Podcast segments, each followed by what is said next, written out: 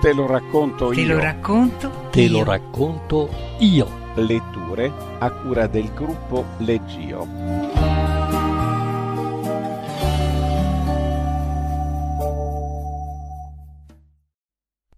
Fra i Sargassi di Emilio Carlo Giuseppe Maria Salgari.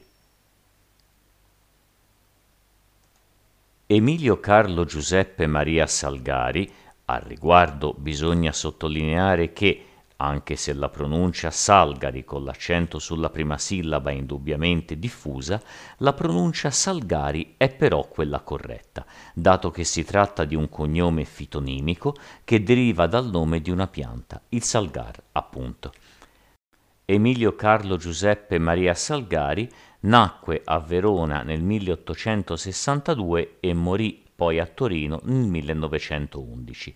È stato uno scrittore italiano di romanzi d'avventura molto popolari. Autore straordinariamente prolifico, è ricordato soprattutto per essere il padre di Sandokan, del ciclo dei pirati della Malesia e quelle dei corsari delle Antille. Scrisse anche romanzi storici come Cartagine in fiamme e diverse storie fantastiche come Le meraviglie del 2000, in cui prefigura la società attuale a distanza di un secolo, un romanzo scientifico precursore della fantascienza in Italia. Molte sue opere hanno avuto poi trasposizioni cinematografiche e televisive. Da notare che, come uomo di mare, compì soltanto alcuni viaggi di addestramento a bordo di una nave scuola e successivamente un viaggio, probabilmente in qualità di passeggero, sul mercantile Italia Una, che per tre mesi navigò su e giù per l'Adriatico. Nonostante quindi i suoi tantissimi romanzi di avventure, non si mosse mai praticamente da casa. Forse è per questo che il suo aforisma più celebre è Scrivere è viaggiare senza la seccatura dei bagagli.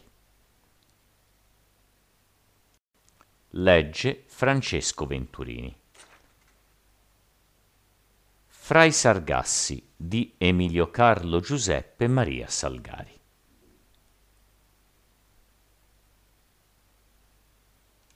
Il mar dei Sargassi, come ognuno sa, non è altro che un ammasso immenso di alghe, radunate colà dal gioco diretto e indiretto delle correnti marine e soprattutto dalla grande corrente del Gulf Stream. Ha una superficie di 260.000 miglia quadrate, con una lunghezza di 1200 e una larghezza che varia dalle 50 alle 160 miglia. Quelle alghe della specie Sargassum si presentano a ciuffi staccati che hanno una lunghezza da 30 a 80 cm e si vedono ora sparsi e ora agglomerati, formando ora delle strisce e ora dei veri campi, talvolta così fitti da arrestare i velieri che hanno la disgrazia di venire spinti là dentro. Si crede che là sotto esista quella famosa Atlantide, così misteriosamente scomparsa coi suoi milioni e milioni di abitanti, e può darsi benissimo che quell'isola serva di fondo a quello sterminato ammasso di vegetali. La città galleggiante, spinta in mezzo alle alghe dal possente urlo delle onde, vi si era così bene incastrata da rimanere quasi di colpo immobile, come se si fosse arenata sopra un banco di sabbia. L'enorme massa d'acciaio, investendo i sargassi con uno dei suoi lati, vi si era incastrata come un immane cuneo dentro un tronco d'albero ancora più immane. Le onde, che si rovesciavano al di sopra degli sterminati campi di alghe, tentando invano di scompaginarli, l'assalivano ancora, investendo specialmente la cupola, con poco divertimento dei sei uomini, i quali correvano il pericolo di venire portati via, però le ondate non riuscivano più a scuoterla. È finito il vostro viaggio, capitano? disse Brandok, che si teneva aggrappato disperatamente al margine del pozzo. Purtroppo, rispose il comandante del Centauro, siamo peggio che arenati e non saprei chi potrebbe trarre dal mezzo di queste alghe questo gigantesco cassone di metallo. Nemmeno una flotta intera vi riuscirebbe. Saremo dunque costretti a vivere eternamente qui o a morire di fame? Di fame no, poiché il mar dei Sargassi è ricco di pesci minuscoli, sì, però non meno eccellenti né meno nutritivi degli altri, e che si possono prendere senza l'aiuto delle reti. Troveremo anzi anche dei voracissimi e grossi granchi che ci forniranno dei piatti squisiti. Preferirei però trovarmi lontano da qui, ed io non meno di voi. Verrà qualche nave a levarci da questa imbarazzante situazione? È possibile che qualche legno volante, per accorciare il cammino, passi sopra questo mare d'erbe. Ma quando? Un tumulto spaventevole scoppiò in quel momento nelle profondità della città galleggiante.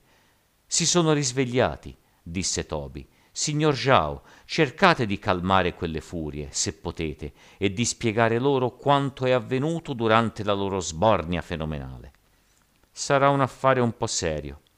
Sarebbe meglio per noi che finissero di scannarsi tutti si curvarono tutti sull'orlo del pozzo e videro sotto di loro, radunati sulla piazza che era ingombra di cadaveri, cinquanta o sessanta uomini che guardavano per aria, urlando come belve feroci. L'ascensore! Calate l'ascensore! Vogliamo fuggire! Furfanti! gridò Jao. Che cosa avete fatto? Signor Jao! gridò un uomo di statura quasi gigantesca. Perdonateci, Eravamo diventati come pazzi e non sapevamo più quello che facevamo. Tutta la colpa è dell'alcol, al quale non eravamo più abituati. E vi siete scannati, banditi. Se eravamo come pazzi, e avete distrutte perfino le case e rovinati tutti gli attrezzi da pesca. È colpa dell'alcol, gridò un altro. Se quel maledetto capitano non l'avesse portato, oggi non piangeremmo tanti camerati. Sì, è lui il birbante, urlarono trenta o quaranta voci. E voi siete dei ladri, gridò il capitano del centauro, mostrandosi. Un immenso clamore scoppiò, un clamore che parve il ruggito di cento leoni riuniti. Miserabile, canaglia, ci hai avvelenati apposta. Qualche infame governo ti aveva mandato qui per farci diventare pazzi e poi ammazzarci l'un l'altro. A morte! A morte! Toby! esclamò Brandok. Hanno ancora ragione loro. Va bene, gridò Zhao. Ne riparleremo quando sarete diventati più ragionevoli e i fumi dell'alcol non vi guasteranno più il cervello. Ah, cane di un governatore, vociò il gigante. Non morrò contento se prima non avrò la tua pelle. Vieni a prenderla, rispose Zhao. Ti sfido. Non mi scapperai, te lo giuro. Sì, accoppamoli tutti, urlarono in coro gli altri. Lasciamoli gridare e occupiamoci dei nostri affari, disse il capitano. Già non potranno mai salire fino a noi se non caliamo l'ascensore, e per togliere loro ogni speranza lo getto in mare. Così dicendo, il comandante, prima che gli altri avessero il tempo di opporsi, con una spinta formidabile lo rovesciò giù dalla cupola. Le alghe, che in quel luogo non erano troppo fitte, si aprirono e lo inghiottirono. Avete condannato a una morte certa quegli sciagurati, disse Toby. Se domani una nave approdasse qui, sapete che cosa farebbe? chiese il capitano. No. Farebbe senz'altro saltare questa città con una buona bomba d'aria liquida, insieme a tutti quelli che contiene morti e vivi. È vero, Zhao? Così hanno decretato i governi dell'Europa e dell'America per tenere a freno i rifiuti della società, rispose il vecchio. Non sono ancora tre mesi che una nave aerea mandata dal governo americano ha colato a fondo la città sottomarina di Fortaua perché i 500 forzati che l'abitavano si erano ribellati, uccidendo il capitano di una nave e tutti i passeggeri per saccheggiare poi il carico. Queste sono leggi inumane, disse Brandok. La società vuole vivere e lavorare tranquillamente, rispose il capitano. Tanto peggio per i furfanti. Bah, lasciamo questi poco interessanti discorsi e facciamo colazione, giacché l'oceano ci lascia un po' di tregua. Io non potrò mangiare tranquillamente pensando che sotto di me vi sono forse cento persone che cominciano a soffrire la fame. I viveri non mancheranno loro per parecchi giorni, disse Zhao. Se poi verranno a più miti consigli, li sbarazzeremo dei cadaveri perché non scoppi qualche terribile epidemia che sarebbe indubbiamente fatale anche a noi, col calore spaventevole che regna in questa regione, e permetteremo loro di venire a respirare una boccata d'aria. Che cosa ne dite, capitano? Io li lascerei crepare, rispose il comandante del Centauro. No, ciò sarebbe inumano, dissero Toby e Holker. Io sono convinto che finiranno per calmarsi, disse Brandok. Quando i cadaveri cominceranno a corrompersi, saranno costretti ad arrendersi. Cerchiamo la nostra colazione, ripeté il capitano. Non ci conviene consumare il nostro pesce secco, che potremmo più tardi rimpiangere. Scendiamo sui sargassi, signori. I pesci, i granchi grossi e i granchiolini, come vi ho detto, abbondano fra queste alghe. Si lasciarono quindi scivolare lungo le invetriate della cupola, tenendosi con una mano alle traverse di metallo, e si calarono sul campo di Sargassi che era in quel luogo così folto da poter reggere benissimo un uomo. Il capitano aveva detto il vero, assicurando che la colazione non sarebbe mancata.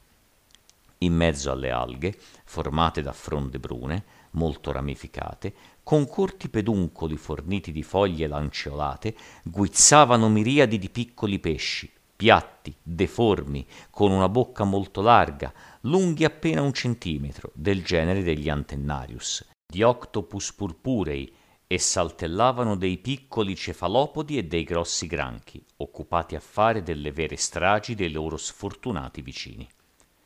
Che disgrazia non possedere una buona padella e una bottiglia d'olio, mormorava Brandok, che non perdeva però il suo tempo. Che ottima frittura si potrebbe mangiare. La caccia, poiché si trattava di una vera caccia anziché di una pesca, durò una buona mezz'ora e fu abbondantissima. Non potendo cucinare tutti quei piccoli pesci, poiché i fornelli a radium si trovavano in fondo alla città galleggiante, i tre americani e i loro compagni furono costretti a mangiare quella squisita frittura viva. L'uragano intanto a poco a poco si calmava. Le nuvole si erano finalmente spezzate, il vento aveva terminato di lanciare i suoi poderosi soffi e l'Atlantico, come se si fosse stancato di quella gigantesca battaglia che durava da 48 ore, si spianava rapidamente. Non accennava invece a calmarsi la rabbia dei forzati. Le troppo copiose libazioni dovevano aver sconvolto completamente quei cervelli, che forse non erano mai stati equilibrati. Resi maggiormente furiosi dal rifiuto di Zhao di calare l'ascensore, avevano saccheggiato i magazzini gettando tutto sottosopra, poi avevano ripresa la demolizione delle casupole che ancora rimanevano, tutto fracassando e tutto disperdendo. Salivano di quando in quando dal pozzo urla feroci che commuovevano non poco Toby e Brandok, ma che lasciavano assolutamente indifferenti il capitano, Zhao, il pilota e perfino Holker, i quattro uomini moderni ormai abituati a considerare i malviventi come belve pericolose per la società. Alla sera però tutto quel baccano cessò. I forzati, stanchi di distruggere e di urlare, si erano finalmente decisi a riposarsi malgrado il tanfo insopportabile che cominciava a espandersi al di sotto dell'immensa cupola. I cadaveri cominciavano a decomporsi. I tre americani e i loro compagni, seduti sull'orlo del pozzo, un po' tristi, guardavano il cielo che era tornato a oscurarsi, chiedendosi quale altro malanno stava per coglierli. Si sarebbe detto che un nuovo uragano stava per scatenarsi sull'irrequieto oceano. Un'afa pesante, soffocante, regnava negli alti e nei bassi strati, satura di elettricità. Il sole, qualche ora prima, si era tuffato più rosso del solito, dentro una nuvolaccia nera che era apparsa verso ponente. Ancora cattivo tempo, è vero, capitano? chiese Brandok. Sì, rispose il comandante del Centauro, che appariva più preoccupato del solito. Avremo una seconda burrasca, signori miei, che getterà completamente fuori di rotta le navi volanti che potrebbero trovarsi in questi paraggi. Ho però una speranza. Quale? Chiese Toby. Che questo uragano che verrà da ponente ci tragga dai sargassi e ci spinga nuovamente al largo. Sarebbe una vera fortuna, capitano. Adagio, signore. Se il vento ci spingesse questa volta verso le Canarie, ecco quello che temo. Vi rincrescerebbe approdare a quelle isole? chiese Brandok con sorpresa. Il capitano del Centauro guardò a sua volta l'americano con profonda sorpresa. Ma da dove venite voi? gli chiese. Dall'America, signore. Un paese che non è poi molto lontano dalle Canarie. Non so che cosa vogliate dire con ciò, capitano, disse Brandok, sempre più stupito. Disgraziata la nave marina o d'aerea che cadesse su quelle isole, rispose il capitano. Nessun uomo dell'equipaggio uscirebbe certamente vivo. Che cosa è successo dunque a quelle isole? Chiese Toby, che non era meno sorpreso di Brandok. Diamine! I governi dell'America, dell'Europa, dell'Asia e dell'Africa hanno popolato quelle isole di tutti gli animali che un tempo esistevano su tutti i cinque continenti. Perché? chiese Brandok. Per conservare le razze. Là vi sono tigri, leoni, elefanti, pantere, giaguari, coguari, bisonti, serpenti e tante altre bestie delle quali io non conosco nemmeno il nome, rispose il capitano. Come ben sapete ormai, tutti i continenti sono fittamente popolati, quindi quegli animali non avrebbero più trovato né rifugio né scampo. Gli zoologi di tutto il mondo prima della distruzione completa di tutte le belve, hanno pensato di conservare almeno le ultime razze. Trasportandole alle Canarie? Sì, signor Brandok, rispose il capitano. E gli abitanti di quelle isole non vengono divorati? Quali abitanti? Non ve ne sono più? Scusate la mia ignoranza, capitano, ma noi veniamo dalle parti più remote del continente americano, dove non giungono notizie di tutti gli avvenimenti del mondo, disse Toby, che non desiderava affatto far conoscere la storia della loro risurrezione. Credevo che gli americani fossero più innanzi di noi europei, disse il capitano. Dunque voi avete sempre ignorato la terribile catastrofe che ha colpito quelle disgraziate isole cinquant'anni or sono? Non ne abbiamo mai udito parlare, rispose Brandok. Già si sapeva che tutte quelle isole erano di origine vulcanica, rispose il capitano.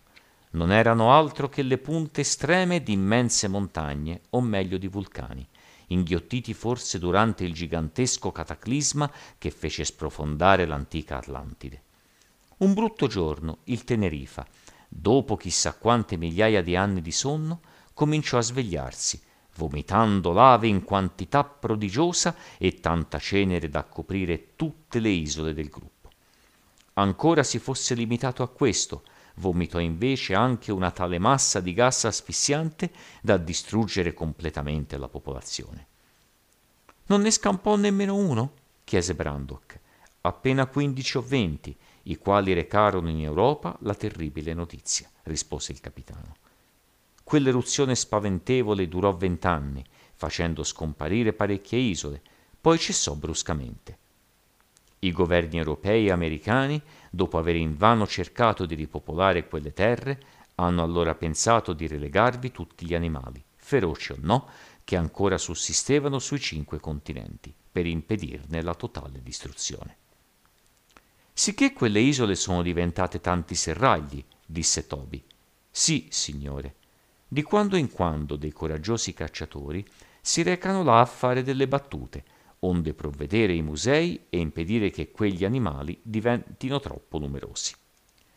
Quante cose hanno fatto questi uomini in cent'anni, mormorò Brandok, che era diventato pensieroso. Se potessimo ripetere l'esperimento, che cosa vedremmo fra un altro secolo? Forse noi, uomini d'altri tempi, non potremmo più vivere. L'uragano che il capitano aveva annunciato si avanzava con un crescendo orribile di tuoni e di lampi così intensi che Brandok e Toby si sentivano accecare. Pareva che la grande elettricità sviluppata dalle infinite macchine elettriche funzionanti sulla crosta terrestre avesse avuto una ripercussione anche negli alti strati aerei, perché i due americani non avevano mai veduto, ai loro tempi, lampi così abbaglianti e di così lunga durata. L'uragano questa volta veniva da ponente. Era quindi probabile che il mare dei Sargassi, scompaginato dai furiosi assalti dell'Atlantico, allargasse le sue mille e mille braccia, lasciando libera la città galleggiante. Alla mezzanotte l'oceano, sollevato da un vento impetuosissimo, diede i primi cozzi ai campi dei Sargassi. I suoi cavalloni piombavano sulle masse erbose con furia estrema, rodendo o sfondando qua e là i margini. La città galleggiante, investita per di sotto, si agitava in tutti i sensi. Pareva che dei marosi, d'una potenza incalcolabile, la urtassero nella sua parte inferiore, poiché di quando in quando subiva dei soprassalti violentissimi che mettevano a dura prova i muscoli dei tre americani e dei loro compagni. I forzati, svegliati dal rombare incessante dei tuoni, dai bagliori intensissimi dei lampi e dal rumoreggiare delle onde, avevano ricominciato a urlare, mescolando le loro voci a quella possente della tempesta.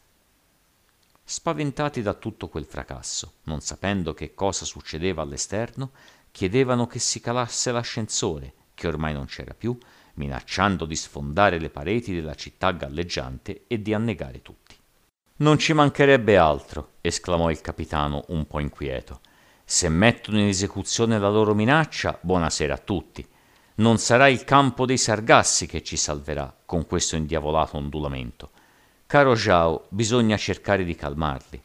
Bisognerebbe farli salire e allora ci accopperanno tutti, rispose il vecchio, che cominciava a tremare. Cercate di rassicurarli. Non mi ascolteranno. Vogliono uscire da quella bolgia infernale dove soffocano. Non sentite che puzza orrenda comincia a sprigionarsi da tutti quei cadaveri? Non siamo stati noi a commettere la strage, disse il capitano. Ne sopportino le conseguenze ora. Noi non possiamo, in così piccolo numero e senza ascensore, far salire fino a noi quattrocento e più cadaveri. Ci vorrebbe una settimana di lavoro. E forse non basterebbe, disse il pilota. Eppure bisogna fare qualche cosa per quei disgraziati, disse Toby. Che stupido sono, esclamò in quel momento Giao. E più stupidi di me sono anche loro. Perché, amico? chiese il capitano. Noi possiamo tramutare la città galleggiante in un'immensa ghiacciaia, e nessuno prima ci aveva pensato. Tre volte bestia con cento corna. In qual modo? chiesero Brandok e Toby. Abbiamo più di venti serbatoi pieni d'aria liquida per la conservazione del pesce. Dieci si trovano sotto la cupola e gli altri nei quattro angoli della città. Fra cinque minuti i cadaveri geleranno poco meno e la loro putrefazione sarà immediatamente arrestata. E gelerete anche i vivi, disse Brandok. Hanno delle coperte. Che si coprano, disse il capitano. Cercate almeno prima di calmarli ed, ed avvertirli, disse Toby. Non udite come picchiano contro le pareti della città? Non dubito che siano robustissime, però potrebbero cedere in qualche punto. Avete ragione, rispose Zhao. Per essere meglio udito dai forzati, si calò sulle traverse d'acciaio che avevano servito di sostegno all'ascensore, comparendo fra i potenti fasci di luce proiettati dalle lampade a radium che erano sempre rimaste accese fu subito scorto dagli abitanti, i quali non cessavano di guardare in alto, sempre con la speranza di vedere scendere l'ascensore, e un coro di invettive salì su per il pozzo con un frastuono indiavolato. Eccolo il brigante! Eccolo il traditore! Linciamo quell'avanzo di galera che ha giurato da sempre la nostra distruzione. Scendi, cane! Scendi!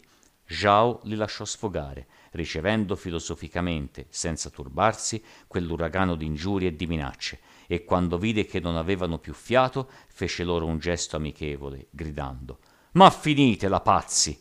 Volete ascoltarmi sì o no? Se continuate, risalgo e non mi vedrete più mai. Sì, sì, lasciamolo parlare, gridarono parecchie voci. Parla dunque, vecchio, disse una voce.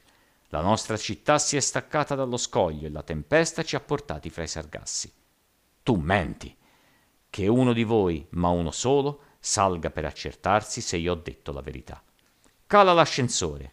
Il mare l'ha portato via. Manda giù una fune allora. Sì, rispose Zhao. Vi avverto però che se sale più d'uno la taglieremo. La cupola è avariata e crollerebbe sotto il vostro peso. E voi che crepiamo qui fra tutti questi cadaveri che puzzano orrendamente? gridò un altro. Aprite i serbatoi dell'aria liquida e geleranno presto. aveva appena terminato di parlare che tutti quegli uomini si precipitavano verso i quattro angoli della città galleggiante dove si vedevano degli enormi tubi d'acciaio. Si udirono tosto dei fischi acutissimi, poi una corrente di aria gelida eruppe dal pozzo, mentre le lastre di vetro si coprivano per di sotto di uno strato di ghiaccioli. Intanto Brandok, il capitano e il pilota avevano attaccato le funi che una volta servivano per sospendere le reti e che le onde in parte avevano risparmiate e le avevano annodate. Caliamole nella ghiacciaia, disse Brandok, che respirava a pieni polmoni l'aria fredda che usciva sempre a folate dal pozzo. Siamo quasi sotto l'equatore e battiamo già i denti. Che cosa non hanno dunque inventato questi meravigliosi uomini del duemila? Io finirò per impazzire davvero, te lo assicuro. I forzati, aperte le valvole, erano corsi a chiudersi nelle case che ancora si mantenevano, bene o male, in piedi, impadronendosi di tutte le coperte che trovavano.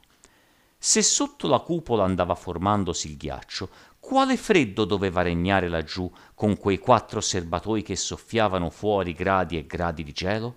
La fune, finalmente, solidamente trattenuta dal capitano, dal pilota e da Jao, toccò il suolo, ma allora un altro e più spaventevole tumulto scoppiò fra quei furibondi.